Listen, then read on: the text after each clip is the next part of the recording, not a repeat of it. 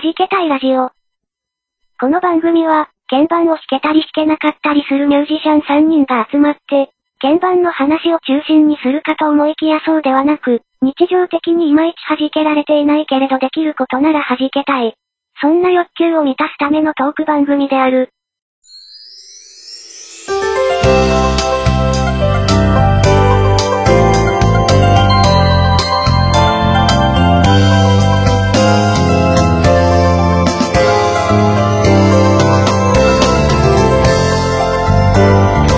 はじけたいラジオ30回目です。皆さん、こんにちは。どうも。DY です。僕です。猫にゃんと、ベビ猫にゃんです。はい。よろしくお願いします。よろしくお願いします。さっきね、はい。収録8分前からね、寝かせつけに入ってね、はいはい。寝たんすよ。うん。よっしゃ、勝ったと思って、離れたら。寝ま寝ましたって言ったら、えーんって言われて、うわ、やべえ。そう、勝ちましたって言ったら、負けた。ちゃんと話聞いてたんじゃない？ですかね。なんか、はな、離れるタイミングが多分、あの、ダメだったんだダメだった。うん。もうちょっと深く寝てからじゃないとダメです。なるほどね。うん。はい。まあでも、今は、なんか、何も声を発しません。今ね、また膝の上で寝てて、また腕に頭があるんで、腕が重いやつですね。この、このまま2時間ぐらい行くとね。やばいですね。はい。でも、とりあえず寝ました。じゃあ、ちゃっちゃと行きたいと思いますけども。はいはい。ね。あの、弾けたい的には、あれなんですよ。今年2020年初収録なんですよ。そうですね。うん。ね。2020年2月2日の分を撮ってますけども。はい。2並び。うん。うん。あの、今年もよろしくお願いいたしまよす。し。改めて。改めて。で、これからあれですよね。お誕生日月間が続くんですよね。こういうことですよ3日後、猫ニャンさん、お誕生ああ、どうしよ日。ねえ。あ、おめでとうだそうですよう。。はい、どうも、ありがとう。はい。はい、はい、はい。えっと、おいくつにとか聞いちゃっても大丈夫かな。8歳です。あ、8歳。はい。さ若いな 8歳です。か。だとしたら他の二人何歳なんでしょうね。僕2歳です。2歳になります。俺、俺どうしたらいい ?10 歳ぐらいにしとけばいいの？そうね。うん。はい。まあ、ね、あのおめでとうございます。とにかく。ございますはい。はい。とりあえずね、うん。18年生きてこれたわけですけど、はい。なんせね、あのね、850g で生まれてるんでね、よく生きてますよね、ほんと。うおめでとうそうだそうね。だね、すごいねって今ね、ちゃんと参加してくれる。うーん、握手しよう。はい。それを考えるとね、あの、ベビーネコニャンはね、ゆ優秀というか、そうですよ。なん。なら私の3倍ぐらいありますから。はいはいはい。すでに今5キロを超えましたからね。はい。もうでもさ、収録時点で5キロだから、これ2月2日だとね、もうちょっといってるかも。ですよね。うん、私も未熟児超ギリギリで生まれてきたので。はあれ、未熟児って言うけど、2500は普通にでかいですよ。うん。まあ、に 20g ぐらいしかでかくなかったですけど。い。うん。まあ、え、未熟児ってどっからだっけ ?2300。うん、2500まで。あ、2500まで未熟児。うん。で、今の子って、それぐらいが、もう、あれなんでしょ？デフォなんでしょ？うん。まあみんな3000ないですもんね、今の子たち3000前は後。ですよね。うん。で、あとね、その、やっぱ、産ませるのも大変みたいで、その、はいはい超える前に産ませちゃうんですよね、病院側がもうね。うん。タッチできないよ、まだ。うん。うん。今、お膝で、痛い痛い痛い、お膝で立とうとしてね、あの、人に爪で捕まろうとして、痛い痛い痛い痛い痛い。やっぱこの、この辺はまだちょっとワイルドな感じがね、ありますよね。痛い痛い痛い痛い。どうにかしてよじ登ろうという。痛いです。でもタッチ上手だね。はい、上手だ生まれる前からね、激しいという噂でう。ん。はい。なんか性格も激しい気がするんだよな、この子。うん、笑ってるでしょ、今。ニヤニヤニヤニヤして。おそらくちょっとあれ、あれですね。あ笑ったの、な将来は何かしらの運動部に所属するんじゃないかなと。やっぱ楽器やるならドラムですかね。うわ、タッチ上手。あ楽器でももいいよ。ブラスバンド部とかでもいいよ。あれ体力使うから結構そうです。よね。うん。夏の炎天下でさ、ブラバンとかあとね、マーチングバンドとかあの辺結構体力使うんで。そうそうそうそう。まあまずはね体力作りから。そうそうそうそうまずはこ、小敵隊からだな、まずは。こってきうんた。太鼓からですか？そうそう、太鼓叩いて。あれ歩きながら太鼓だ、結構大変ですよね。大変、大変ですよね大変大変。歩きながら、そのリズムを乱しちゃいけないからね。え。うん。みんなの。で、しかも歩くリズムじゃないやつもやらなきゃいけないですからね、うんあれね。ロールとかねう。ん。やんないといけない。大変ですよね。大変大変。ね。はい。まあそんな感じなんですけど、はいはい。はい。今日誰から喋るの？今日猫にゃん別に特に話題はないですよ何から喋りましょうっ。ていう話ですよね。そうそうなんか、ネタとしてはそれなりにそれなりに、ある？いますよね。じゃ、誰から喋るのってこいとなやー、あどうしましょうね。ど、どう、あやこんぶさんから言ってみますいやー、ちょっとどうしましょう。私何、何から喋ったらいいんでしょう。あの、それこそね、前回の放送で喋った、う。うんん。あの、トレコンの件もあれば、はいはいちょっとこの1ヶ月に起きた大変な話もあれば。あ、じゃあ大変な方行こねあ、まずそ、そっからう。行きます。大変な方から行こいや、あのですね。う。はい。またなんか壊れた？いや、あの、もうそんな、わ、あの、笑って許せる話じゃなかった話じゃない。話じゃない。マジかちょっと真面目に聞きましょうかえ。え僕は知ってるんですけど。ええ。はいはいはあの前回の配信では、い。はい。何事もなかったかのように明けましておめでとうございますと、ね、うんこの放送で挨拶をして宣言したはいはい。はずですが、うん。はずですが。あのーちょっとですね、それから12時間後ぐらい、まあ、午後の2時47分にですね、ちょっとうちの祖母が天に召されてしまいまして、はあらあら。えーということがい。これ、茶化しちゃいけないやつですね、本当にね。えでも笑うに笑えないでやつですね。もね、でもね、あの、まあ、ある意味ね、お疲れ様でした。ですよね。ですよねだってあっちでまたね、これから始まるわけだからね。うん。だから午前中までいろんな人とかから、メールとか LINE で明けましておめでとうございますが来るんだけれども、うん。もう一瞬にして、全くそれが ダまあ、メにしょうなってしまう。、しょうがないよね。こればっかりはね。もう頼むから正月過ぎて死んでよとかそういうわけにいかないじゃん。むしろあの、ちょっと頑張って年越してほしいとは思ってましたんでね。うんまあ、一応超えてっていうことですよええね。。そうそう。12月の27日の、うん。あの、未明かな、はいはい。なんか突然、なんか下で、まあ、うちの家族がどっかに、うん夜中の3時ぐらいにどっかに行くのを聞いて、ああ、なんかきっとあったなとは思ったんですけど、で、その日ちょうど寝坊してて、急いで、6時ぐらいから急いでやれ、シャワー入って何して何してってバタバタやってたら、ちょうど帰ってきて、うん。どうも祖母が入院したらしいと。うんうん。で、まあきっと、また入退院繰り返すパターンなのかなと思ったら、夕方になって、あの、妹から、うん。えー、大丈夫ですか？どうも、うちの祖母が既得、既得状態だと。あの、今うん日、今日明日が山だぞっていう話になって、うんこれはまずいと思って、うん。言ったらもう喋れないはいはいは感じになってましたね。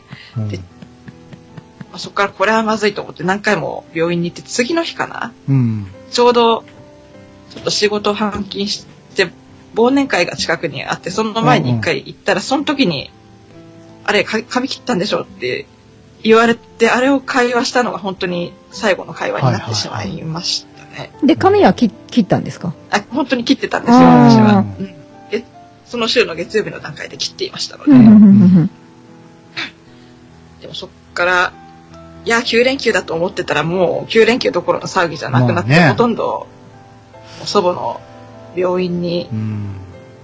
家族で缶詰という状況になりましてですね。まあ、苦しそうだったんですよ。まあ、あの、なんせ祖母去年の1月から闘病していて、はい。あ、きあ去年、去年、あいいんだ、去年だ。うん。はい。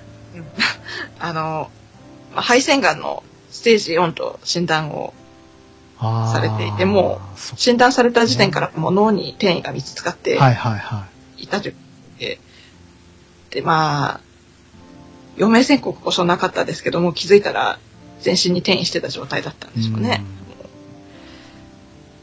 で、ほんと苦しそう。起きたくても、本当起きたいし、体も動かしたいんだけど起こしてあげられないうん。し、うん。もう、もう見てて苦しそうだったんですよね、もう。うん。なんか、あの、私がたまたま知ってる人もえ、その気づいたら肺腺がんのステージ4だったらしいんですよ。それ、それこそね。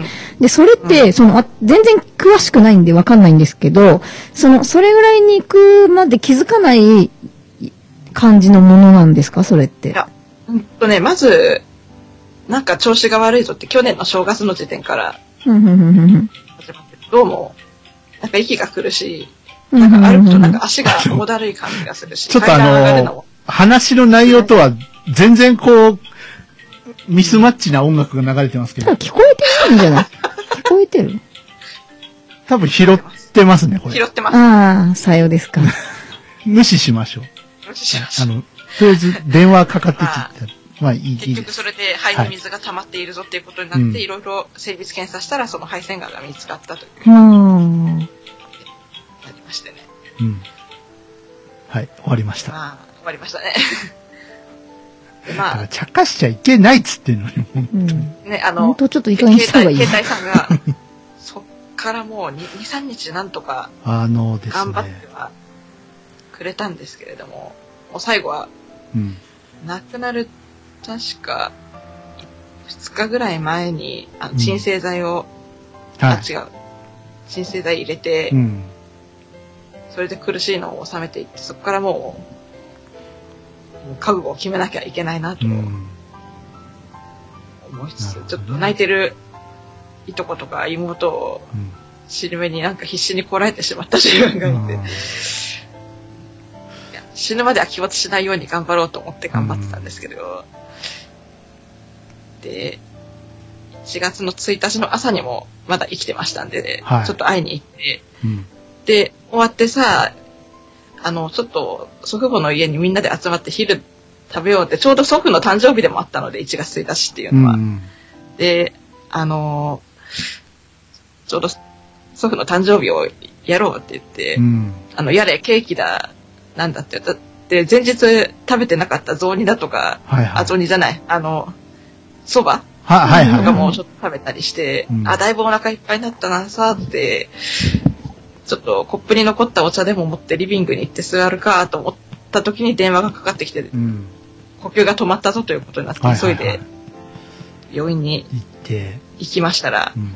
その2時うん。47分に行ってしまいまして、うん。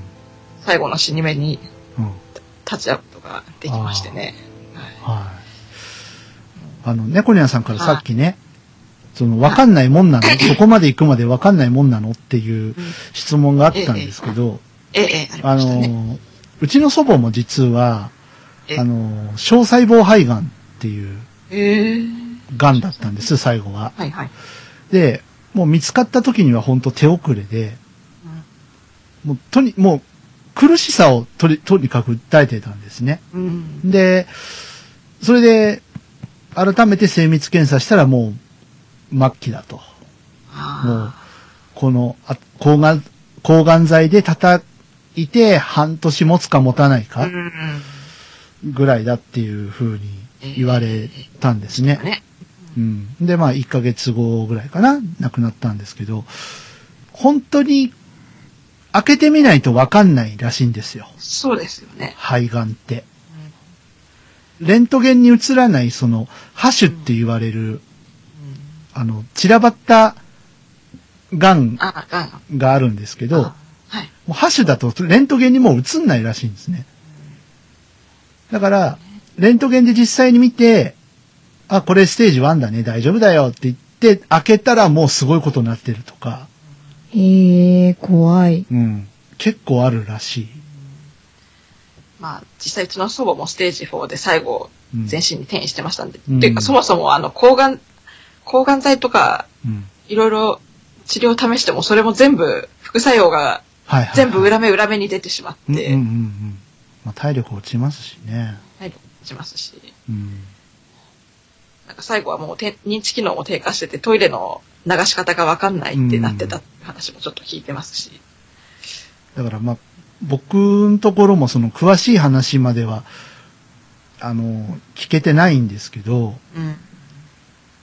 もう本当にその肺がんから発症して脳転移まで行ってで、自立歩行もできなくなって、うん認知機能も落ちてっていうふうに言っていったので、で、最初その呼吸が苦しいっていう話ではなくて、頭が痛いってずっと言ってたんですね。ああ、頭がいい。うん。で、鉢巻きみたいなのをずーっと巻いても痛くて耐えらんないから。ええうん。で、脳の検査をずーっとしてたんです。うん。見つかんないね、見つかんないね。まあ大体ね、痛いとこになんかがあると思いますもそうそうそうんね。ね、頭だと思っちゃいますね。で、何にも見つかんないと。で、大きな病院に行って入退院とか繰り返すんですけど、何にも見つからない。でも筋力は落ちていく。最終的に車椅子になる。認知機能も落ちていく。で、呼吸が苦しい。ここで初めて、じゃあ胸のレントゲン取りましょうになったんで。ああ、そうなんだ。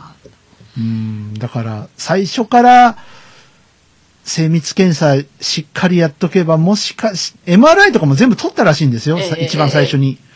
でも、しっかりやっとけばっていうのもあるんですけど、でもそれぐらい、肺がんって厄介らしいですね。ねうん。なんか、そもそも車椅子になることはなかったんですけど、やっぱりその認知機能を落ちたり、転倒を繰り返すようになってたりとうんうんうんか、あ全く一緒、全く一緒。うん。とりあえず歩いてはいたんですけど、うんもう未明に倒れてからもう全く食べ物も入らなくなって、歩きもできなくなってっうん。ていう感じでしたね。ねー。しかも、あれ DY さんのはい。おばあちゃん80何歳までは生きたんです。そうですね、81だったのかな？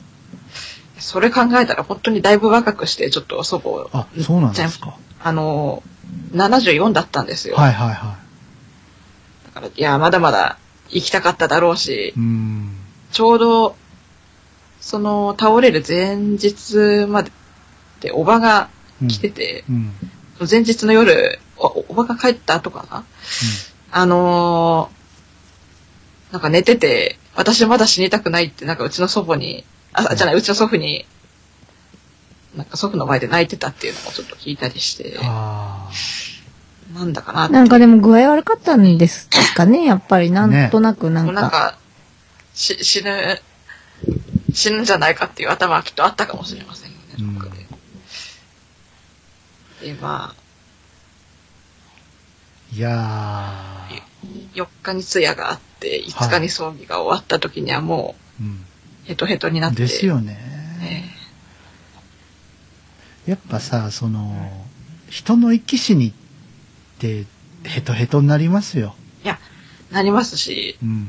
やっぱもう、祖母が亡くなった当日の夜はもう急激に食欲落ちましたし、うんわかるわかる。そっから、本当葬儀終わるまで、うんじゃない、初七日終わるまでかな、もう、夕食何にも食べたくないっていうのが結構あって。もうあれなんですね。初、初七日は一緒にしなかったんですね。えっと、その葬儀終わって一日空いて、また次の日にああ、っていう感じだったんですけど、うんうんそれ、やっぱり、あの、葬儀終わってもう次の日から仕事だったんで、なんかもう落ち着かないし、うんで、初七日もあってってやってるともう、ヘトヘトになったりとか、うん。うんしちゃうんでね。うん。それになんかやっぱり、あの、焼き場でのこう待ち時間の時に、はい。あの、お昼ご飯出ますけども、お祖母が、うん。その、あの釜に入ったってもう、なったっけ、全然やっぱりもう、ただでさえそんなに美味しい弁当ではなかったんですけども、確全く美味しくなく感じてしまうぐらい。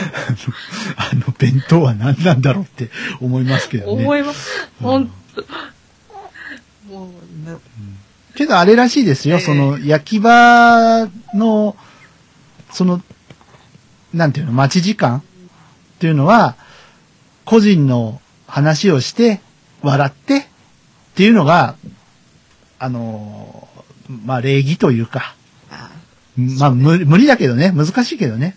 なんかそういうことらしい。お酒飲んだりとか、うん。うん、個人の話をしてあんなことあったね、こんなことあったねっていうのが、なんかいいらしいです。すごく。本当はそれがうん。いいみたいだし、なんかこう、ちゃんと食べたり飲んだりしてる方が、その、うん亡くなった身内からしてみれば、ね、安心するんだろうなとも思うんですけれども、やっぱり、い難しいよね。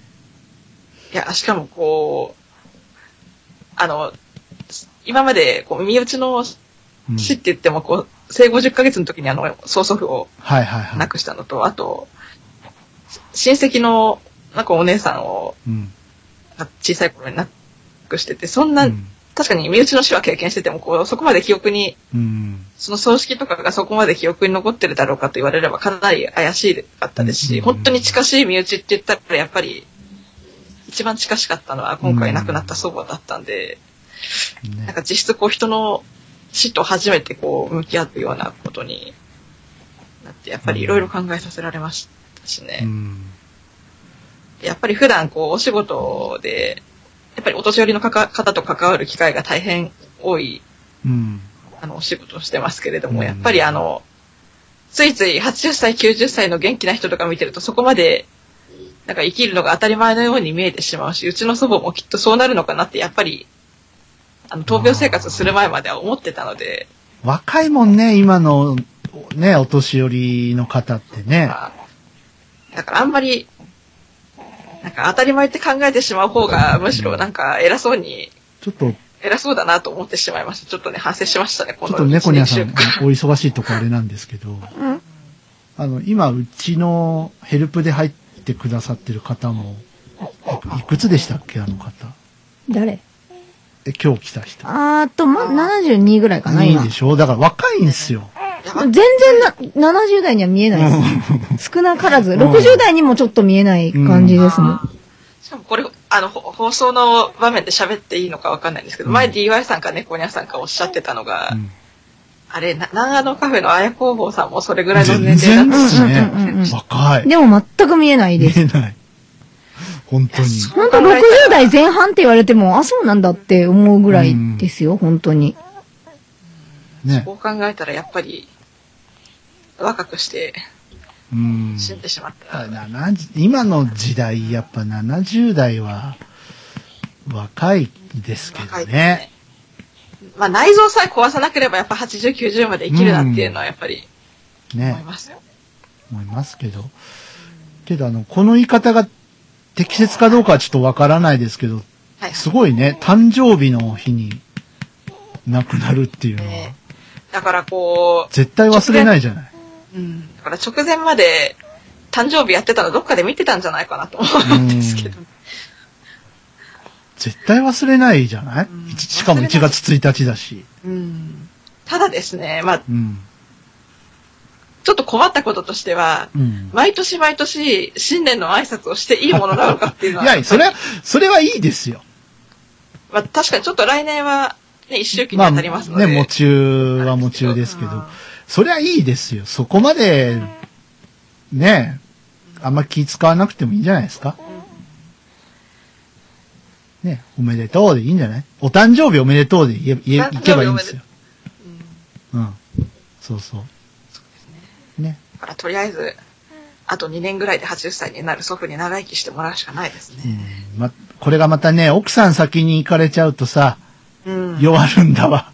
そうそう、男性の方は、そういう傾向ありますけど、ただこう、そその一方でこう、周りの人のサポートがちゃんとしてると、案外長生うき。ん、そうね。でもね、私の知ってる人すごく面白くて、あの、本当に若くて奥さん亡くなったんですよね。ああ。そしたら、何にもしない人だったのに、家のこと。うん。うん本当もう、縦のものも横にもしないどころか、みたいな、うんぐらい何もしなかったのに、急に、いちご育て始めるは、いちごってすごく大変なんですって。いちご育ては、育たないんですって、普通の人が育てても。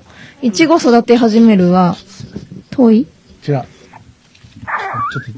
と、はい、ごめんなさい叫んだ。、叫んだ。で、いちご育て始めるは、なんか、料理は始めるは、なんか、あの、かぶら蒸しとか蒸し物もできるようになって、揚げ物もできるし、焼き物もできるし、なんなら中華とかもできるし、ぐらいになって、料理人になっちゃった。で、こ戸建てですよ。戸建てで、もうお掃除とかも、すっごいピッカピカで、うん。めっちゃ元気なんですよね。だからやっぱりその、なんていうか、そういう趣味、趣味じゃないけど、その、で、それを、やっぱ食べにみんな集まるんですよ。なんか、はいはいはいもうなんだったら、もう私たち今おせちとか作らないけど、もええうおじいちゃんおせちもちゃんと重箱に詰めちゃうぐらい作れるようになっちゃって、やっぱ男の人はやっぱこだわるんですよね、どうしても。どうもその、そういう傾向があるらしく、やっぱ女より。うんで、なんか急に面白くなっちゃったみたいで、で、やっぱみんなが食べに行くんですよね、美味しい美味しいって言って。うんでもそれが楽しくて楽しくて仕方がないみたいで、うんえっと、今もうちょっと、あの、私繋がってないんですけど、うんでもすごく元気だったから、やっぱなんかその、なんていうか、こう、そういう糧みたいのがあると、うんうんあの、そうねいいのかなって。庭大事ですよねうん思いますよね、やっぱね。今回亡くなった祖母もそうですし、うんあの、そもそもうちの祖父がアウトドアが好きだったのもうんうんうん。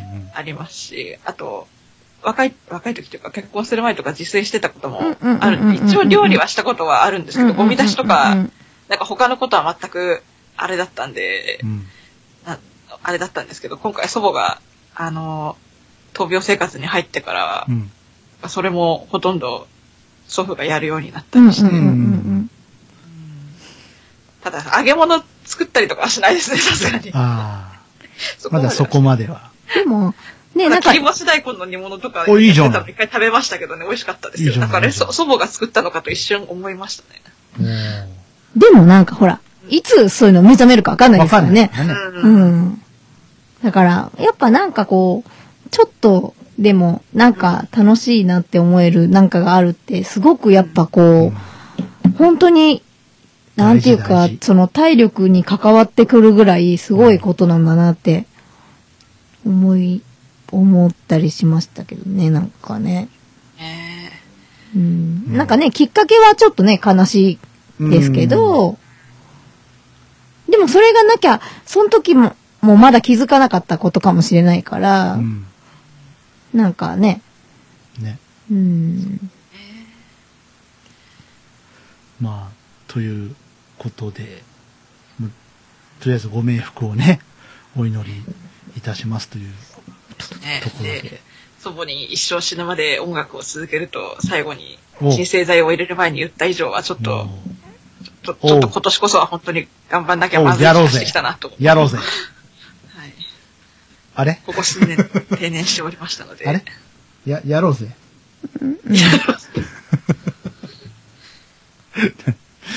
今 言われてもっていう感じですけど。うん。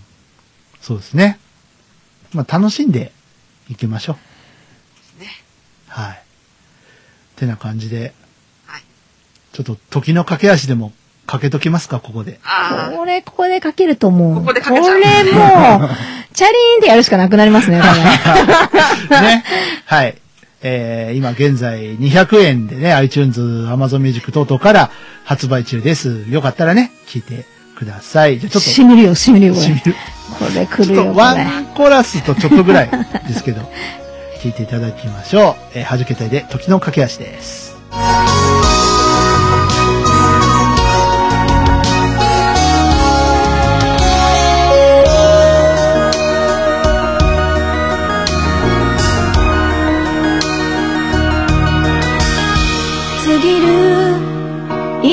つもの足音はなぜいつからこんなにも寂しく虚しく響く見えない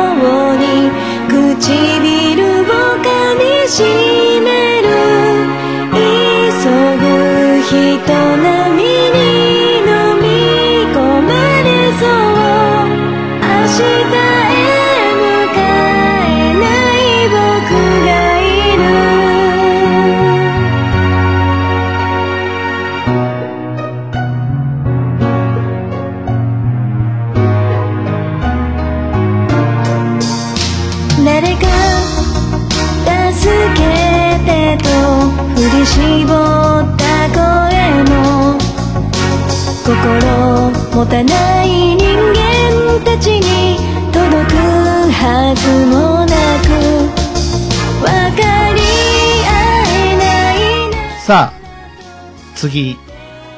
ちょっとガラリと話題を変えて、ね、聞きたいと思いますけど。AD はどうですか？寝ました。寝ました。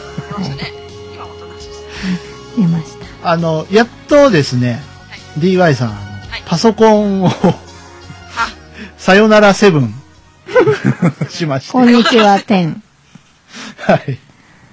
やっと、ギリギリですよ。もうサポートを、もう終わるよいいの？終われよ？っていうタイミングで、あの、今年のお正月ちょっとせっせこせっせこ頑張ってですね。はい。また時間もなかったしね、なんかバッタバッタバッタバッタしてね。バッタバッタしてて。でもやっぱ先に買っといて正解だったとは思いますけどね。うん。慌てて、そのほら、触り、触り心地とかさ。そうそうそうそうそう。うん、いろいろあるからね。ただね、これは大変だったんですよ。あれですよね、噂によると今日からその、この番組の収録で、はい。ウィンズ10さんがあ、Windows 10が動いております。デビュー。ね、Windows 10の中に入っている WavePad さんが頑張って動いていますけども、デビューした。あもう大変だったんですよ、これが。もうね、大変だった。あなんかの、オーディオの設定が、そうそうそうそうそう。その、ポッドキャストを収録するに値する状態にし、しようとしたんですよね、そうそうです、そうです。で、移行自体は全然問題なかったんですよ。ソフト入れて、で、データ移して、で、インストールとか全部やって、さあ収録だと。オーディオインターフェイスを、あの、ゴニョゴニョと、やろうと。どっから音を出すのか、どっから音を入れるのかと。そういう設定をやろうと思ったときに、ええ。なぜか、イヤホンの音だけにリバーブがかかるっていう。あ だからちょっとあの、恥ラジ聞いてくださってる方だけ、ちょっとこそういう状態にしますけど、えーっと、こ、この状態であ、す。本当だ。うんす、すごいリバーブかかりますよ。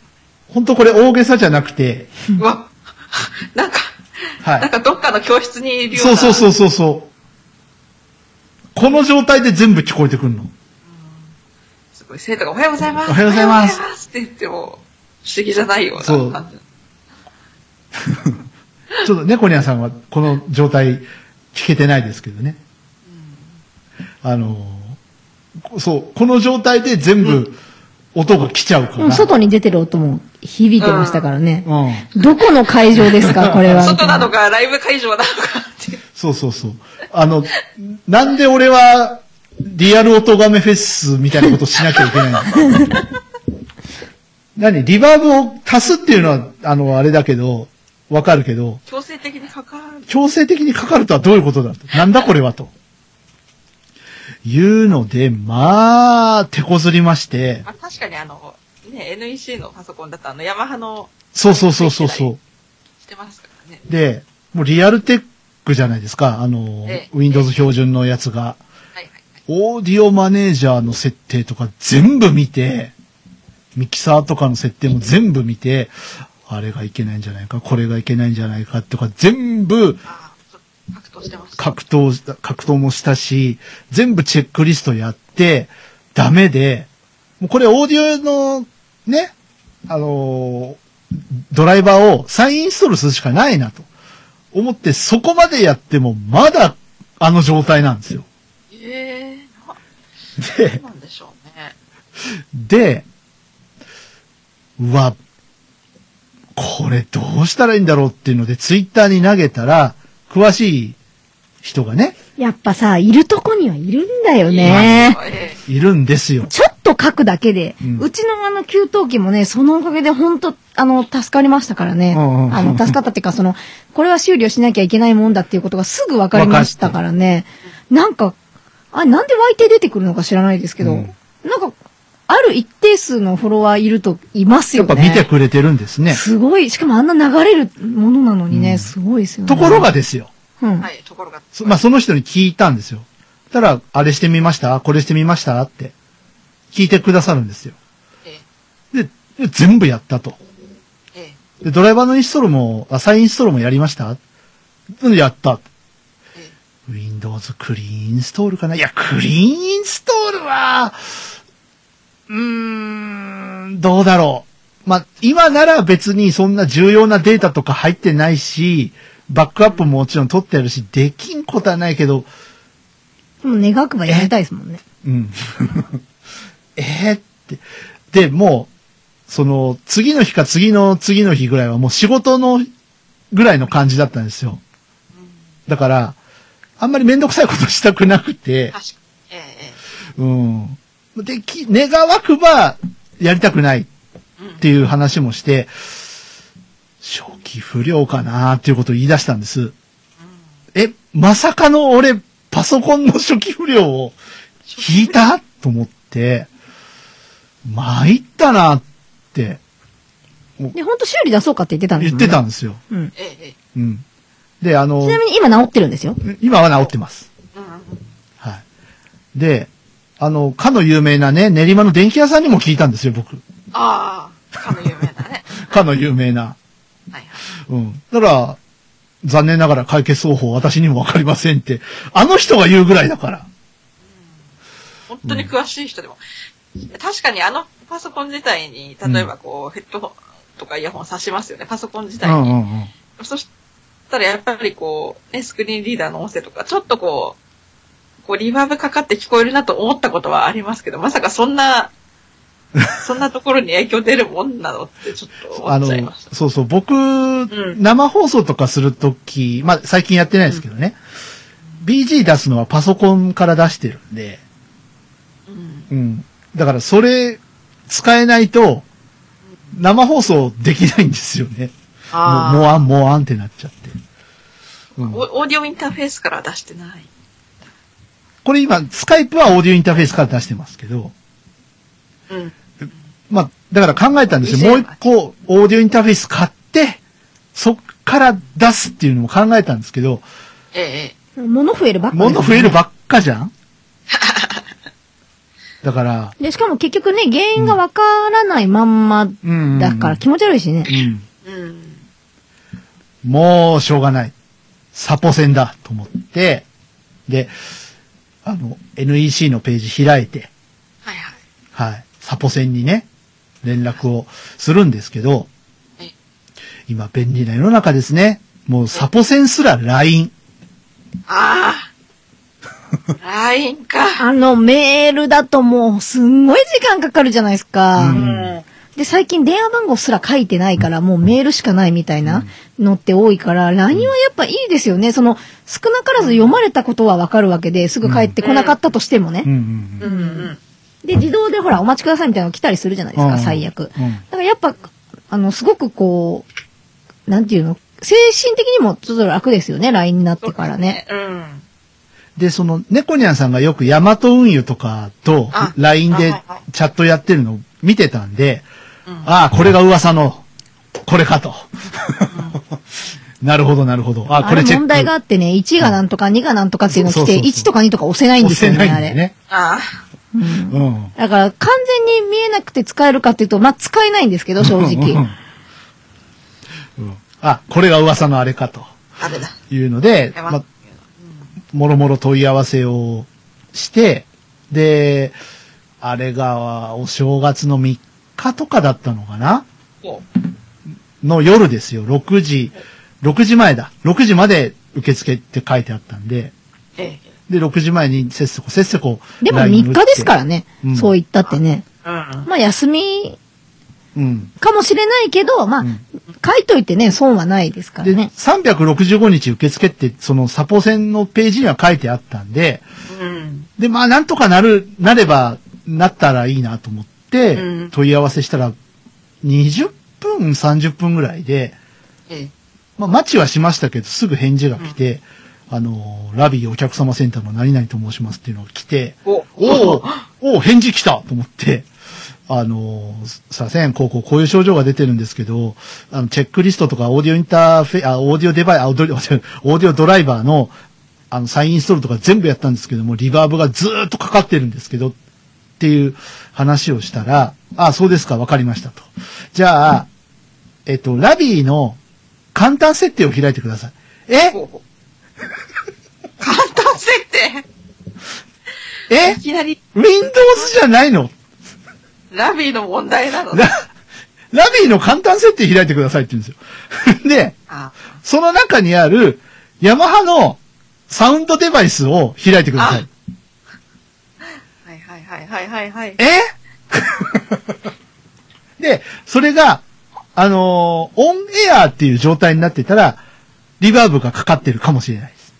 オンエアか、インエアかを確認してください。インエアだったら、あの、インエアにしていただいたら、ひょっとしたらリバーブ消えるかもしれないんで、試してください。で、で、これがね、はい。ラビーの簡単設定ですよ。はい。スクリーンリーダーで読まないんですよ。NVDA でもお手上げだった。お手上げだったの。ナレーターでも手が出なかった。三つスクリーンリーダー僕使ってるんですよ。ええだから結局、PC トーカーと NVDA とはいナレータあ、ー。どれもダメ。えうわ、これ、ー、あー厄介な。子猫にゃんだ。子猫にゃんに頼るしかないと。思って、子猫にゃん、すまん。30秒だけ目を貸してくれ。言って、山、あの、彼ね、ええまだ中学生ですから。ごちゃごちゃごちゃごちゃした英語苦手じゃないですか。そうまあね。一年生ですからね、しかも。ス 中1だからね。うん。まあ、ゆペルは読めますけどね、うん最悪ね。うん。なんぼあの、なんぼあの、ゲームやってる、YouTube やってるっつってもさ、そんなね、パソコンに詳しいわけでもないし、ね、なんなら iPad とかでも、そんなに詳しいわけでもないし、酷だなと思いながら、すまん、ヤマハのサウンドデバイスっていうところあるかと。聞いたら、うん、ある。わかった。そこをマウスでクリックしてくれ。で、今なんて書いてある？オンエアって書いてある。そこ、そこがフォーカスしてやる。じゃあ分かった。それをインエアにしてくれ。プチッ。で、イヤホン突っ込んだら、リバーブ出なくなりました。ああ。これこれ。子猫にゃんありがとえまだ先があるんだよね、この後う。。そう。まだ先があって、で、これ、ひとまず解決したんですよ。で、ああ、よかったよかった。よかったね、初期不良じゃないし、初期不良じゃなね、基盤のなんとどっかがおかしいわけじゃないし、ーねラビー、ラビー固有の設定だったっていう。そうそうそうそうそう。で、えっ、とね、次の次の日ぐらいですよ。は Windows アップデートしろっていうのが来たの。あ明日。あー明日ウィークアップデート。アップデートですか。なるほど。で、僕も悪かったんですけどね。あの、結構でかいアップデートだったらしくって。ああの、よくさ、なんか悪悪意のあるソフトの削除ツールみたいな。あああああいう細かいやつかと僕思っちゃって、結構でかいやつだったんですよ。で、待てど暮らせど立ち上がってこなくて、朝始めたんですけど、え立ち上がってこなくて、あ、これやっちゃったなと思って、でかいやつだ。うん、まあいいや、しょうがない。仕事行こう。それでね、猫にゃんね、掃除してたらね、なんとかなんとかってめっちゃ喋り出した、急に。誰誰 と思ったらパソコンだったっていう。でなんかやってんだなーって感じだったんですよね、なんうんか。変な時期してしかも変な時間にコンピュ。ーターの電源を切らないでくださいとか言ってる。はいはいはい。そういうやつね。しかもね、小さい音だからなんかブツブツブツブツ言ってるのしか聞こえないんですよ、なんか。誰？女の人の声するけど、誰？みたいな。で、帰ってきました仕事から、はい。アップデート終わってるかな？ルンルンつって。で、電源が切れてます。あの、まあ、スリープ状態になるんですよ。あのー何時間か経つと。そういう設定にしてあるんで。で、スイッチ入れて、電源入れて、ああ、立ち上がってきた、立ち上がってきた。あの、ログオン画面出てきたと。ああ、よかったね。あれ？あれ？なんか、あれ？またこの音なんですよ。あ設定が元に戻っちゃったんだ。戻っちゃってるんですよ。ええで、え？と思って、ゾーンと思って、でもログ、ログオンするしかないじゃないですか。ログオンして、で、子猫にはいたんで、ええすまん。もう一回見てくれ。でも面白いですよ。うん、いいよって言って、3秒ぐらいでポチッポチ、昨日見た、おこの前見たから大丈夫って言って、ポチッポチってすぐ一瞬でしたもんね。う ん一瞬だったね。すげーと思って。やっぱ、彼、すごいね。やっぱその映像で残ってるから。その画面がバーンって多分画面全体が残ってるんでしょうね。その画面どこを押したとかう。ん。すげーと思って。普通ね、そこまで行くのに時間かかりますもんね。うん。そう。だから、よっぽど僕、アヤコングさんにね、同じヤマハの、あれ、サウンドドライバー積んでるから、ええ。聞こうと思ったんだけど、なんかそんな話も聞かないし、あ、いやいやいや。うん私、あの、あれですよね、今さハードのオーディオインターフェースを持ってるわけでは、はハードのオーディオインターフェースは持ってますけど、あの、スカイプの音を主に拾うのに使ってるんで、あメインでは使ってない。うん。あとミ、ミキサーがオーディオインターフェース。だから、あ、あ、と、あの、うん自分でポッドキャストとか撮ったりしないからそこまではいはいはい。多分気がつかなかったな、とうんうんうんうん。で、でなんか最近オーディオインターフェースを何年か前に買ってから、うん。なんかオーディオインターフェースにヘッドホンさして、ああ、音はいはいはい。ラジオもそれで聞いたりとかしてることが多くなったんで、あんまり使わなくなっちゃったんですよね。はいはいはい。なるほど。で、スピーカー代わりになってるので、な なるほどね。ツール代わりになっちゃってるので。そっか。だからさ、これで、この話で僕が言いたいのは、ええなぜこれをデフォにしておくんだと。イン、インエアをデフォにするならわかりますけどね。なんか、それと、うんそのインエアをデフォルトにするっていう設定はないんですかね？わかんない。あるかもしれない。一回探してみた方がいいかもしれないですね、探してみよ今度。だってまた、またアップデートしたら、だっアップデーて、それするごとにまたやらなきゃいけないかうんら、うん。ひょっとしたらあるかもしれない。また教。室になっちゃうからね。うん。教室。いや、で、なんでこれをデフォにしてるのかが、全く意味がわからない。それは多分 NEC の人に聞かないとわかんないやつ？かもしんないし、あとね、なんか他のメーカーでもちょいちょいやるらしい。うん。だからヤマハの意図ですよね、これは。多分。ああ、そうか。うん。え、みんなヘッドホンで、だってパソコン、ノーパソでヘッドホンから YouTube の音取ったりするでしょ？しないの？いや、しないんじゃない？今の人たちしないの？今の人たちはスマホでしょ。例えばさ、このはいパソコン、あれなんですよ、あの、なんていうの？イヤホンジャックが1個しかないんですよ。ああ、そうイヤホンというかその、おそらくマイクと兼用なんですよ、この人うんうんこの人。で、まあ、だからこういう感じになっちゃうのかなこっそり AD が。が登場しました、今。ちょっと、あはい。はいうん。帰った。なんで、子猫にありがとうって言ったから。違う。ベビーをよしよしってして帰あ、った。よしよしってしてから。今。また来た。何、い や、子猫にゃんのおかげでパソコンが助かったっていう話をしてるそう。そうそうそうそう。え、またこっち来ようとしたでしょだって。ちょっと水、水持ってきてくれる？ちょっと。その水。冷たい水。ふた、二人分お願い。二人分？あ二つで、はい、はあい。優しいないや、AD だから。優しいなそう。ちょっと、だって私動けないんだもん。まあ、あ、まあ、ね、僕、寝てまあるし。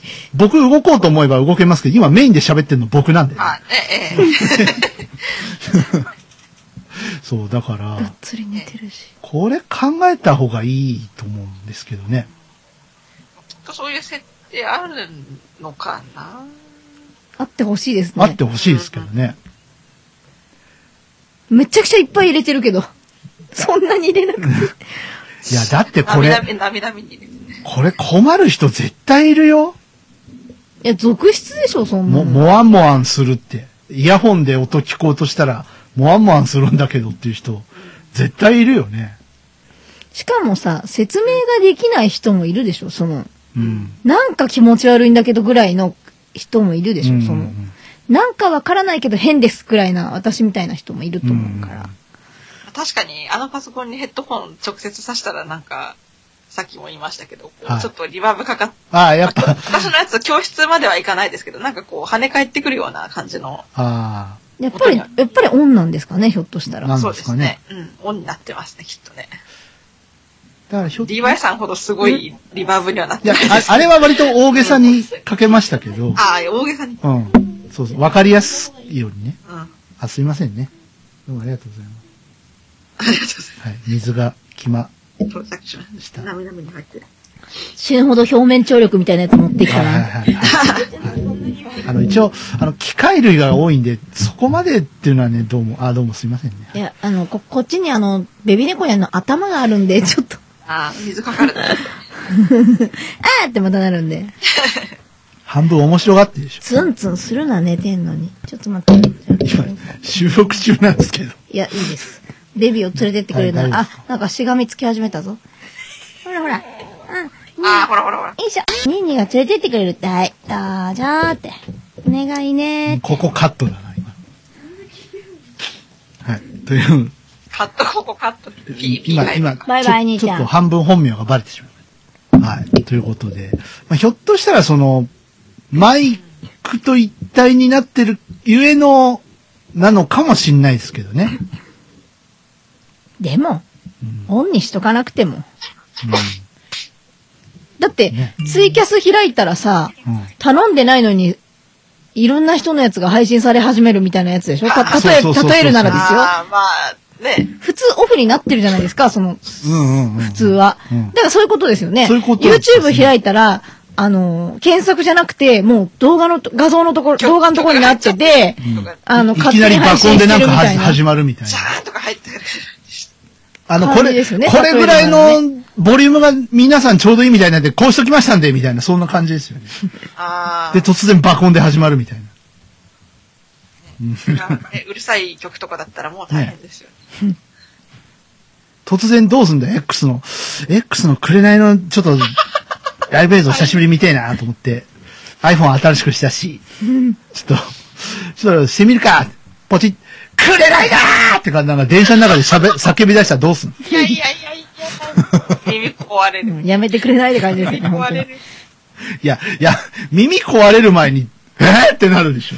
電車内騒然でしょ。どうする？みんな総立ちだったら。てれー、てれてれれてれれ。えー、まもなく、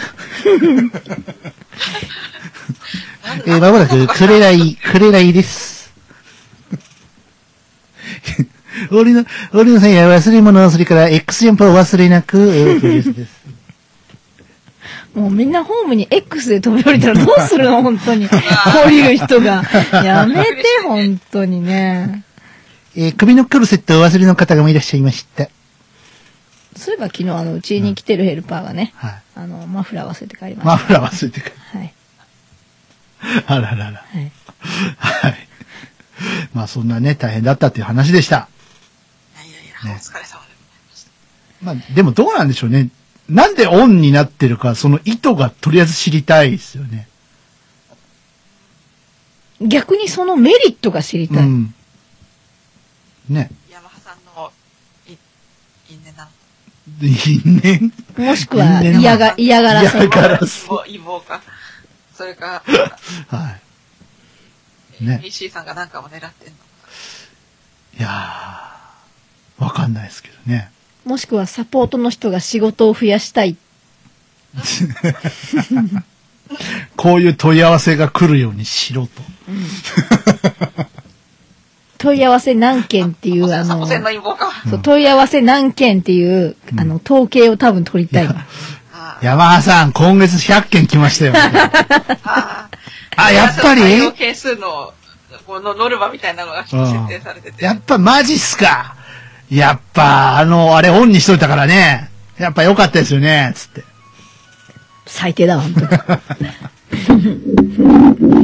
まったく。はい。叫び声を上げたくても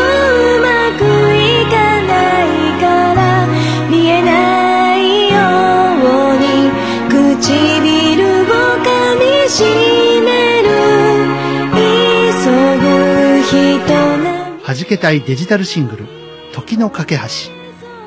iTunes、Amazon Music など主要ミュージックストアにてダウンロード販売中。音ガメフェスからのお知らせです。音のみで作り込まれた音楽フェス。音ガメフェス2019イーブンが現在ポッドキャスト上にて開催中です。今年の出演アーティストは？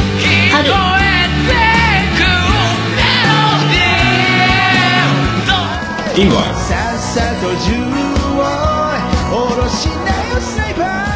はじけたい。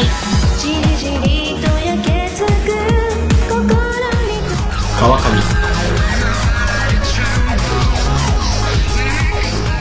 けなめる。前に投げつける。警告で。四谷怪人ザグー。アニマルキャスターズ音ガメフェス2019ではそのステージに加え一曲入魂のジョインステージもございます。詳しくは「音亀フェス2019」と検索し特設サイトをご覧ください。冬の初めを真夏のように熱くする。音ガメフェス2019イーブン。ちょっと最後に、はいはい。あの、何の話しましょうかね。お音楽的な話をちょっと一個いろいろしていかないとまずいしときたいわけなんですけど、まあ、弾けたい自身のこともそうなんですけど、はいはい。弾けたい自身の前にですね、僕昨年末にとても嬉しいことがありまして、えー、パプリカレコード大賞おめでとうございます。そうだ。なんか、私もね、結構これは、はい。そうなったら確かに面白いなって、あの、一応私毎年毎年あの、あの、レコ大の、あの、優秀作品賞何になるんだろうとか、いろんな賞がどの人が取ったのかって一応チェックはするんですよね。で、あーあー、またどうせこの人たちか、あ、でも最後の方に、あ、パプリカあるな、この人、パプリカ大賞取ったらちょっと面白いんじゃないのかなと思っうん。てたら、まさかね。取ると思いませんでしたし、こで、の、この何十年かで、もう本当に納得したレコ大でしたね、今回は。まあ一番納得してないのは本人たちでしょうね。歌えないもん歌えないからね。うん。あね、あの、ろ労働基準法、うんそう、労働基準法らしいね、あれ。で、なんか放送法18、歳未満の人は、うん。放送の法律かなと思ったら、労働基準法らしい労働基準法ですよ。働いちゃいけないから。うんそうそううん8時過ぎたらね。ああ、しょうがないよね。だからほら、みんんな先じゃないですか。あの、紅白とかも。うんう。うんん。そうなんですよ。だからその点さ、安室ちゃんの頃は良かったよね。まだ早かったからさ。うんうんうん。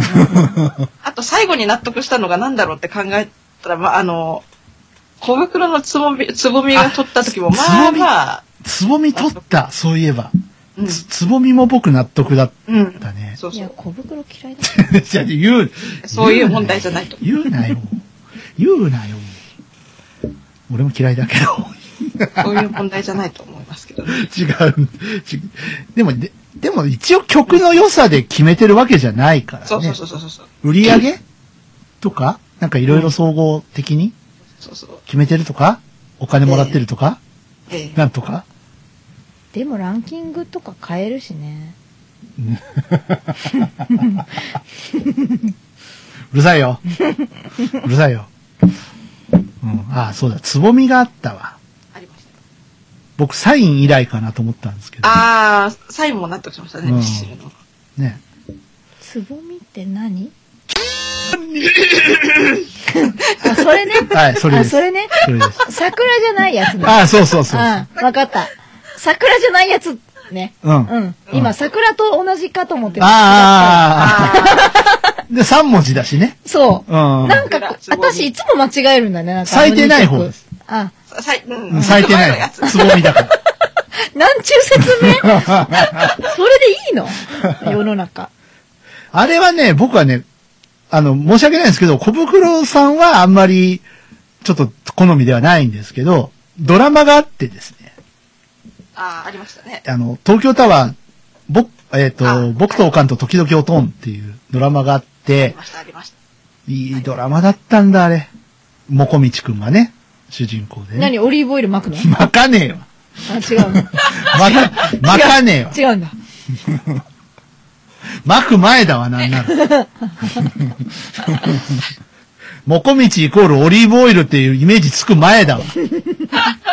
だいぶ前だもんね、あれ。だいぶ前ですね。うん。あれはいいドラマ、あの、ばあさん見ながら泣いてましたからね。あーあれ、実際のあの本は高校生ぐらいの時に読んだことあります。ああ、そうなんですね。月9でしたよね、ああれねーそ。うですね。月9でした。でも大分は、翌週の月曜夕方5時とかなんですよ。なんか地味に見れない人が多い感じの時間じゃないですか、それ。で、脂っこい時間ですよ。まあ、僕、その当時5時まで仕事だったんで、まあ、当然見れないんですけど、帰ってきて、あの、お風呂入って、出てきたらもう終わるぐらいなんですよ。で、終わったらばあさん号泣してるんですよ。最終回。どうしたのってさ、おかん死んだって言って、号泣してるんですよ。おかん死にましたっつって号泣してる。あ、あ、あ、あって。いや、でも、あの、あんま泣く人じゃないんですよね、ドラマとか見て。うん。だからよっぽどだったんだなと思って。オリーブオイル使いすぎるだから、オリーブオイル関係ねえよ。さっきも言ったわ、それ。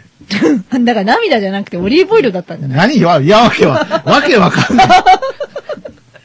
やめろ。やめろ。もう、もこみち、オリーブオイルやめたんだからやめろ。オリーブいや、まだ CS はね、もう。あ、CS はやってる。やってるよ、まだ、もう。それでも終わらないよ、あれ。終わんない。CS は永遠に終わんなかったりしてね。さも今もやってるかのようにやってるよ。やめろ、やめろ。まあ、パプリカに関しては個人的にまあ最近の歌手そうだ、パプリカの話だよなんでオリーブオイルの話になってるの？はい。そう、パプリカねで。まあはい、ごめんなさい。うん最近の歌手で誰がす、まあ最近の人だと誰が好きですかって質問たまに結構あの、周囲の人の中で受けるんですけど、その中の、まあ、一人が、最近だったら米津玄師さんかなって言ったりしてることがねあって、いや、結構私あの、あんまりアーティストの好みとか関係なく好きな曲が好きでって、うん。いろいろ聴きまくってるようなまあ一時期ケミストリーにベタハマりした時期があってからはそんなにこう大きく誰がっていうわけではなかったですけど、最近だと、まあ米津さんはちょっといつかライブ行きたいなって思ってるたり。もしてるので、あいつは何ういう何が起こった20代なの一体。どういう人生を送ってきたら、ああいう風に曲になるんだっそういう身としてはやっぱり今回嬉しかったですよね。嬉しかったですね。うん。米津さんをしてる身としては。うん。言ったらいい曲書くんだよね、この人、ほんと。うんうん、そう、本当ね。ただ、これからきっと、令和の時代は、ね、YouTube もニコ動ももっとコうんミュニティが発達してきて、ね、ヨネヨネズさん2号、3号出てくるんですかね、きっと。まあ、ニコ動は、割とニッチになってきました。また戻ってきましたけどね、ニッチな感じに。うん。まあでも面白いですよね。と第2、第3のヨネズさん出てくるんじゃないですか、うんそのうちまた。やっぱ間違い探しもいいんですよ。あー、いいっすね。あの、いいっす。す、須田まさき。佐田さん、山崎。いやーレモンしか知らなかったんでね。え、そ、そんななん？米津さんそんななん？って思って。まあ、レモンいい曲ですよず。ーっと言ってるのに、うん、みたいな感じだったね。いや、レモンいい曲なんですけど、いや、レモンしかみんな実際知らんのちゃうんと思ってたら、まあ、パプリカが出てきて、間違い探しが出てきて、馬としかもいいんですよ。あ、そううん、あなんでいい、あの曲も好きだ。ね。馬としかちゃんと聞いたことないや。あとね、なんかね、何回泣きを入れればあいつは気が済むんだ、本当に。一曲の、一、一、一曲の中に本当にね。うん。しかも来るって思わないところに入れてくるんですよ、なんか。転調の仕方もうまいしね。ほんと。なんだっけな、あの、レモンが出る前、何ヶ月か前にあの、なんかの番組であの、つ蔦谷光一さんって方いらっしゃいますよね。ああ、はいはいはい。ああの方が、その今年聴いた、その曲の中で、もう印象に残った人をべさ3、三組ぐらい挙げてて、うん。特に印象に残った曲で、その米津さんの名前を挙げてて、うんうんうん。あの、須田さんと歌った灰色と青が、はいはいはあの、すごくこう印象に残ったみたいなことを言って、そっから米津さんの名前は知ってたんですけども。花火もね。はうんい。花あ、そう、花火もありましたねう。ん。花火だっけ？な。うん花火花火なんだっけ？打ち上げ花火。打ち上げ花火だっけ？なんかあの、女子と歌ってるやあつね。あ、あの、花火だと愛子さんになって女子と、女子と歌ってるやつ。なんかちゃんと知らないんだ。打ち上げ花火って米津さんの。セルフカバーのやつもあります。おーまた何？あの、米津さんがセルフカバーしたやつはパプリカみたいにぶっ壊されてんの？あの、け あの原曲からちょっと逸脱して。あ、そう。うん。パ、パプリカのあの変貌ぶりは何？結構、え、打ち上げ花火も変変貌してます。マジか。あちょ、あの、まあね音程も違いますし。もちろんその子供が歌うのと違うのは、もうね、要素入れてくるのは当たり前だけどさ、あんな、ね、なんかクールな、なんかちょっと平い、間違った平井堅みたいな感じになって間。違ってる。うちあの、そもそも打ち上げ花火好きだったんで、はいはいはあの、ああ、この人なんだってい。う感じでしたけどね。うんなんか。打ち上げ花火は、やっぱりあの、原曲のやつの方が印象が強すはい強すぎるはいはい。っていうのかな。うん。あとなんかカラオケボックスとか行くとこう、みんなが歌ってる映像みたいので、まああればっかり流れるから、なんか、ああ、そんなに売れたんだ、この曲。あ、そう言われればなんかよく聞くな、みたいな感じ、な風に思ってたらレモンになったんですよ、急に。うんあれ？あれ？と思って、あ同じ人か、みたいな。そう。ただ、打ち上げ花火も一応、あの、ね、歌ってはいましたからね。米津さんじゃないですけど。うんうん。あのー、レモンうちのね、AD コネコニャンのお箱ですから。お上上手ですから上ね。手ですよ。へえ。いうん、あの歌詞の意味がいつわかるんだろうね。や、もっと、それはもっと、もう、切ないわ、あの歌詞。なんなの、ねえ本当に。どんな生活したらあの歌詞出てくるの ?20 代でだよ、しかも。ねなんかね、お、おじ、おじいさんが亡くなって、ああ、そういう感じ。あーええおじいさんと一緒にチクタク動いてた時計も止まったっていう。違うね、それあ、は。違う、違う。違う。ちょっと、ま、間違った平井堅つながりでちょっと言ってみたんですけど。違う、違う。平井堅より爽やかですけどね。うん。まあちょっと話し方はネクラですけどね。ね、これですけどって。いや、ただのオタクでしょ、だって。いや別に。いや、だってさ、出てき方がおかしいでしょニコ動で。うん。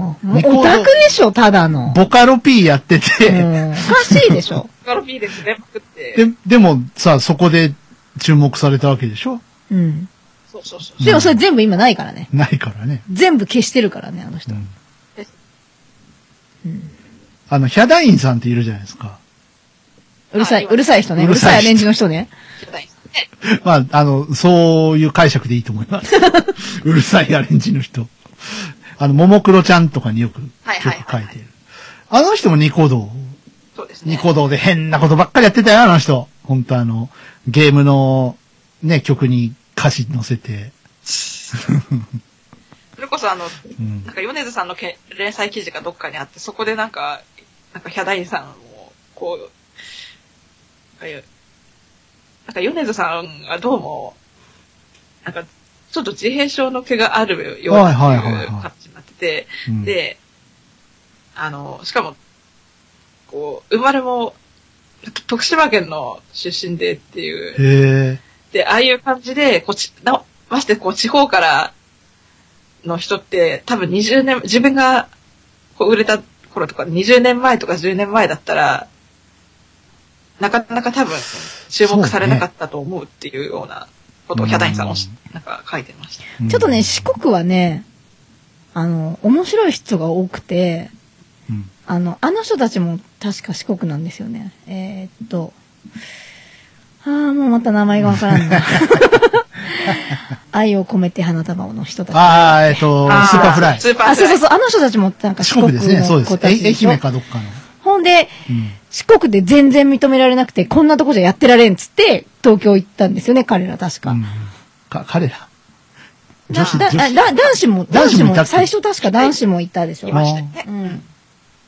うん。で、なんかもう、うま、うますぎて、なんかもう逆に浮いちゃって、うんなんかもうここじゃダメだって言って、なんかもう東京行こうかってなったらしいんですけど、うんやっぱその、まあそれはどこにでも、その、なんていうかこう、と、飛び抜けた人はいるわけですけど、佐藤、佐藤筑前さんだって、東北の人じゃない感じじゃないですか、なんか。どこの外人って感じじゃないですか、変な話だけど。はいはいはい。ええええ。なんかまあ喋ったらただのおっさんですけど、うん。でも歌うとどこの外人って感じじゃないですか。なんかね確かにそうどこのこじゃれたこじゃれたね方かしらっていう感じだけど、え、あ、青、青森？みたいな。あれ青森だったっけ？青森がわああの悪いわけじゃないんですよ、全然。うんでも、青森じゃ浮いただろうなって普通に思うじゃないですか。でもあの青森出身には見えない。ですよね、ちょっとあの、シンね。グライクとか、あの、スタレビとか、はいはい。あの県の系統、変な人たちばっかだよね、なんか。根本要さんも相当変な人ですよ、あの人。絶対道であったら分からんぐらい、なんからん普通のおっさんだと思うんですよ、なんかね。あん、その人が木蓮の涙とか歌うんですよ。で居酒屋で隣にいたら、なんか、ただのおっさんですよ、絶対。うんうん。そうそうそう。ぐらい、その、なんていうかこう、パッと変貌するじゃないですか、その歌、歌うと急に。なんかだから、その、そういう、なんていうかこう、花がある、こっそり花がある人たちがあちこちに散らばってるわけじゃなあのいですか。、小田和正さんと、佐藤筑前さんと、根本要さんと、アルフィーの坂、あ、坂、坂崎さんは、本当居酒屋にいそうだもんね、普通に。飲んでそうですね。ま なんか、あ、4人で集まって飲んだり AD が AD が呼んでます。泣いちゃった。AD 泣いちゃったけど。遠くに泣いてます。そういえばクリスマスの約束をね、この間久しぶりに見まして。2年ぶりでしたっけ？ね。去年ね。あ、ちょっと猫ニャさん退席されました。行ってこようかな。はい。はい。はい。ね。相変わらず小田和正さんもね、あの、柄の悪いおっさんでしたね。喋るとね。そのくせ、ね、そのくせあんだけ言うたか、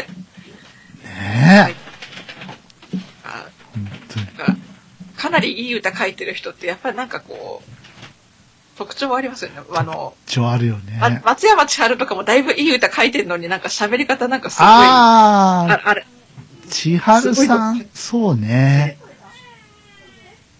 松山千春もそうです。うん。堀内孝雄さんとか今元気にしてるんですかね。ああ、どう、どうなんだろう元気にしてんのかなあの、谷村さんはよく見かけるんですけど。えええええうん。え堀内孝子さんは、ね。元気なんですかね？いやーなんね。かね、全然タイプは違いますけども、はいはいはい数年後になって、なんか米津さんもあの、小村さん、小室さん、哲也さんみたいにこう一時代を築くように、うん、でも、なんか、女にだらしないとか、金にだらしなくはなってほしくない。いやー、そうですねそこは。ね、そこはね、ちょっとね、ええ別にこれあの、小室さんをバカにしてるわけではなくうんうんて、うん、まあ、ファンにしたら、ファン、ファンじゃない人にしたらそうかもしれないんですけど、やっぱね、あの世の中的な目がどうしてもね、そっちの方にそっちに。行っちゃったので、はい真実はね結、構、なんかお酒は飲んでるみたいですからね。あそうなんですか酒に汚くなってほしくないなと思うね。ちょっと酒に溺れてほしくないですね。うん。うん。はい。まあ、レコ大おめでとうございましたが、こんなに長くなると思わなかったんですけど。あとね、ええちょっと、弾け隊の今後的な話も、ちょっと混ぜていこうかなと。そうですね猫ニャさん不在のまま、行きたいと思いますけど。どう、どうしましょうね。とりあえずね。どこから行きますか？トレコンから行きますか？オリコンから行けばいいのか、あの、編曲を進めてるやつから行けばいいのか、あプログラムフェースコンピの話からすればいいのかっていう三択ですよね。三択で、とりあえず制作進めてるやつは一番最後でいいんじゃないですか。あはい。で、まあ、取り急ぎはトレコンじゃないのかなあ、そうですね。トレ、トレコンかオトガメフェス。よいしょ。ですね。あ、戻ってきた。はい、はいただいま帰りまもうフェス、フェスはさ、あと歌だけだから。頑張ります。ちょうどね、歌、練習してたんですけど、納得がいかなくて、はいはいはいちょっとまだ終わっておりません、終わっておりません。はい。ね。あと流れ、流れは、なんか、あのまま行く感じですよ、そうです。ね。基本のベーシックは、なんか二人が入る、そうそうそう。どっかで入るとは聞いてますが、はいあの、どっかで入りましょう。な、何の話かというと、今、ラビリンス。大丈夫、大丈夫。ラビリンスの話をしている。うん、大丈夫。はい。そうそうそうはい。あれね、どっかで二人で入るということで、で、まあ、とりあえずどうそうですね、今月中には上げたいかな。うん。ラビリンスは。そうですね。はい。もう本当、早めに春さんに提出 しましょうね。鉄を熱いうちに。鉄を熱いうちにね。冬のうちにね。冬のうちにね。はい。で、あとはフェニックスもフェニックスですね。ちょっと詰めてうんいって。ただ、歌えるかがちょっとわかんないよな、この状態で。正直。結構難しいかもしれないんだよな。お、ごめんごめんごめん。ごめんごめん。まあワン、ワンテイクずつぐらい取って、ごめんごめんごめん。それか、こう、あの、最悪あの、1コーラス取って、休み、2コーラス目取って休みとかって、そもそも一気に取ろうとすると、歌を歌うっていうのんの泣き声が入っちゃったがむずりとかい、かもしれあない。り得るかもしれないですよね。結構ずっと抱っこしとかないといけないから、難しいかもしれないんだよな。まあ、抱っこは僕がいて 抱っこお編集しながらと、とりあえず、そうそうそうそう、とりあえず、あの、単一指向性マイクなので、まあ、うん、うん、そうだよね。まあ、どう反反応した。まあ正直ちょっと厳しいんだ厳よね。しい。ちょっと無理だと思うんだけど。うんあ、それかまあうん。あの今年辞退して来年一気にわーっとやるっていうのも一つか、あと去年、あの、スイパラはあの、時間の関あタイム制限の関係で出せませんでしたけれども、はいはいまさかのラビリンスを出してしまうっていう、ちょっとぼ、ぼ、ぼ、ぼ、ぼ、だそうね。という方法も、ラ時ラ間制限的には大丈夫ですけども。あ、大丈夫ですね。ともうちょっと落ち着かないと、私が動くのは歌えない厳しいかもしれない。これ私頑張んなきゃいけないやつ。ラビリン、ラ ラビリンス。痛い痛い痛い痛い。ラビリンスじゃあ、行ってますか？トレコンにも行っちゃいますまさかの。いや、頑張ろう。いや、せっかくあの、先ほども申し上げた通り、祖母もそうですね。ことだし、あの、ちょっとあの、少しでもなんか、うん苦手を克服じゃないですけども、うん ちょっとそうだね。まあ、何か、こう、あとまあ、まあ、ちょっと保留にはなっちゃいますけど、フェニックスもええ、どうにかなるようなら、うん。うん、っていう感じで、ちょっと、ちょっとままあ、どっちそうですねに転がってもいいようあ、にはしましょう。ん、そうですね。いけたら2曲出すような感じでもいいかもしれうん、そう、まあ、それもありだしね。まな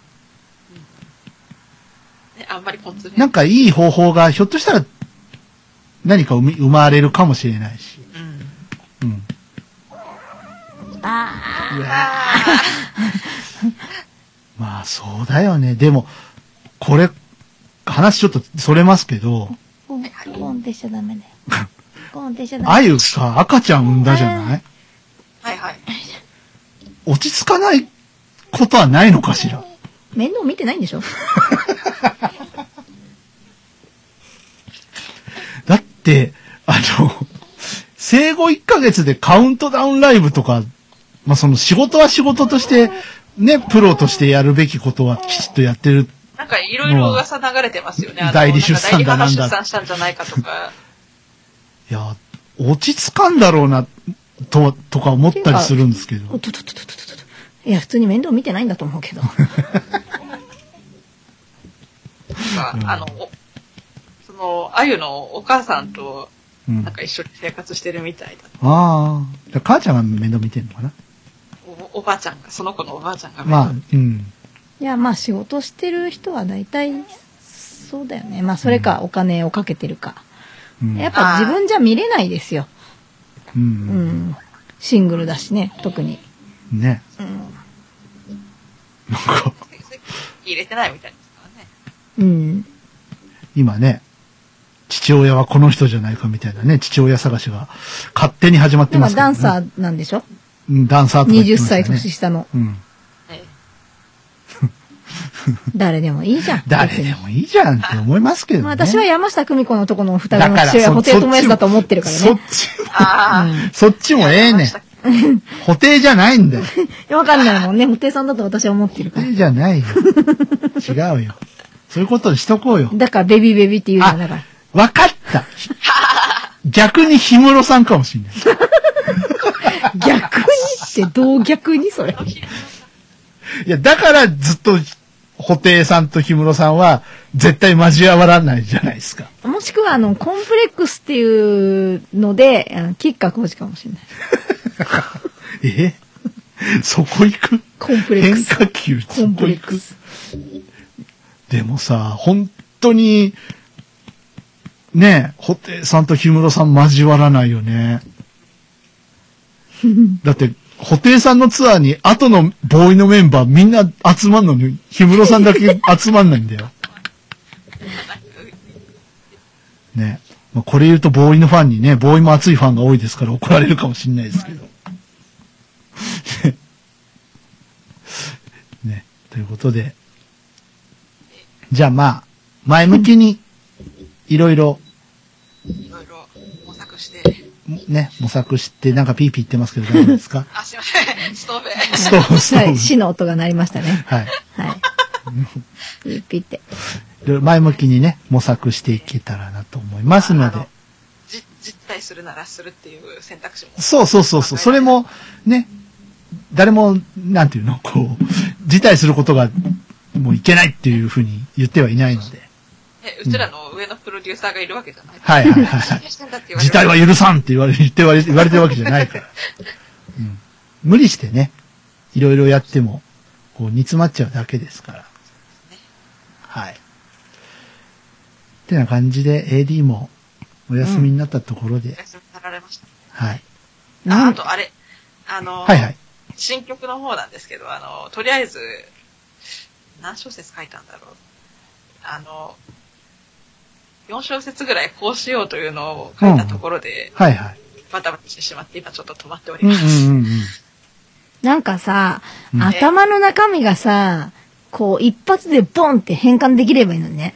本当ですよそうね。ほんと、ほんとそう思いまそれができたら苦労しないんだけどね。思うなんかその、ラフでもいいから、こう、ボンって一発でなる何かがあればいいのにとか、まあ、無理、絶対無理まあ、なんだけど。それをさ、投げてもらったら、じゃあ、ちょっとここ直してこうしてみたら、みたいなのが、3人いるとできるからね。三人じゃで一応きない。なんかこう、はい？あ猫にとこういう風もできない。にしようというのができたら一回あげます。ああ、わかりました。はい。ペコにはできないとか言いながら結構口出してくるじゃん。ヘッポコだから。いや、人がやるのはいいんだけど、いや、いや人、がやる人がやるそれはできないとは言わないです。人がやるのはいい。申し訳ないけど、できないとは言わないです。あ の 絶、対できる人のアドバイスですからね、うん明らかに。そうそうそうそう。今えー今のとこ下がるの？とか普通に言うじゃないですか。今の上がった方が良かったと思うんだけどなって。それはね、できない人は言わないです。で、しかも的確にそこを、えーそう？ってこっちが思ってても、的確なんだ。あ、やっぱそうだ、上がった方が気持ちいいわ。ほら、言った、言ったでしょ？とか言うじゃない。いやらしいよね、ほんとね。あ、なるほどねって。だから僕結構勉強になってるんですよ。我々とはね、住む世界が明らかに違うのがもうそこでね、わかんやっぱあれなんですよね。その、ポップスとクラシックの多分違いなとこもあるんでしょうね。うんうん理理論でちゃんと分かってるか分かってないかっていう。そうなのかな？どうなんだろう、ね。多分、自分で分かってないと思ってても、きっと頭で、頭と体で覚まあえてる。勝手にやっちゃってる可能性はありますけどね。だからね、その、なんていうの？その、ル、ルート通りに行かないと気持ち悪かったりとか、する部分があるんじゃない？うん。型にはまってないと。うん逆に邪魔な時もあるんですけどね、その、うんうん。自由にならないから。うん。なんか。うん。なんか反応してます。だからその辺はね、猫ニャンさんのいいとこだと思うし、僕も勉強させてもらってるし。うん。あんまり、必要に応じて手直しは、うん、卑下 しないで、卑下しないでほしい。っていうか、できないとか言うな。っていうか違う違う、その、やりたいと思うのに、なんていうの、やれないからイラッとするだけで。ももどかしたみたそいうな。そうそうそう。うんなんか、こうす、こうするのにまではいかないっていう、なんていうか。だったらやればいいじゃんって自分でも思うけどやれないっていうこの微妙なねだか。らそのためにここ3人いるんだ。ね。はい。ということでね、えー将来のスターダストレビューを目指していきたい。ね。普通に居酒屋にいる3人だけど、歌ったらすごいぞっていう、ね、感じを目指していきたいと思います。まあね、果たしてね、8歳と10歳と2歳の将来はいつなのか。もう、もう普通に将来は来てるんじゃないかっていう気もするんですけどね。実際にいやまあ一応まだね、まだ1歳ですけどね。あ、ああ、まあ、来月そう、2歳。私もまだ7歳だからね。うん。俺まだ、え、俺、俺10歳。俺まだ、俺もう10あ歳10。今度11歳になる。ああ、そうだね。何の話や。ね。はい。風鈴、第二の風鈴目指して頑張りたいと思います。レコ大、今年レコ大取れるかな？いきなりレコ大目指して。ね。だって2歳は最年少でしょ？これまた更新しちゃうから。ね。風鈴が最年少とか言ってるけど。また、また怒られた。おもう終われってことですかこれね。はい。ということで。えー、お便り待ってます。はい。はい。えー、まあ、後でゆっくりさんが言ってくれると思いますけども、えーお便りは、ツイッターのハッシュタグで、シャープはじらじでお願いします。カタカナです。はい。そして、時の駆け足販売中です。ね、聞いていただければ。あと、スイーツパラダイスね、おとがめフェス2018トライのコンピレーションアルバム。まもなく販売終わっちゃうかもよ。うん。なので、あの、お急ぎください。興味持ってくださってた。あの、最近ね、エンディングでずっと使っておりますけども。はい。終わっちゃうかもよ。なので、よろしくお願いします。てな感じですか。うんはい。ね。あと、おとがめフェス2019に出てますので、我々。ね。結構面白いこと面白いことになってますんで。うん。はい。聞いてください。はい。というわけで、えー、はじけたいラジオ30回目。お相手は、私 DY と、エアコンクと、子猫にゃんと、ビビ猫にゃんと、その他でした。あれ？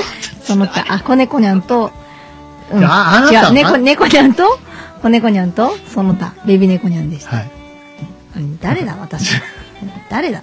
ごきげんよう。バイバーイ。バイバイ。長々といつもすみません、本当にね。はい。バイバイ。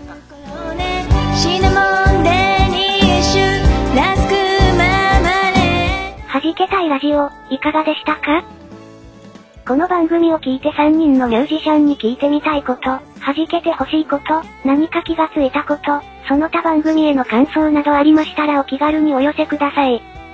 お便りは Twitter ハッシュタグ、シャープはじらじ。すべてカタカナではじらじです。現在は Twitter のハッシュタグでの受付のみとなります。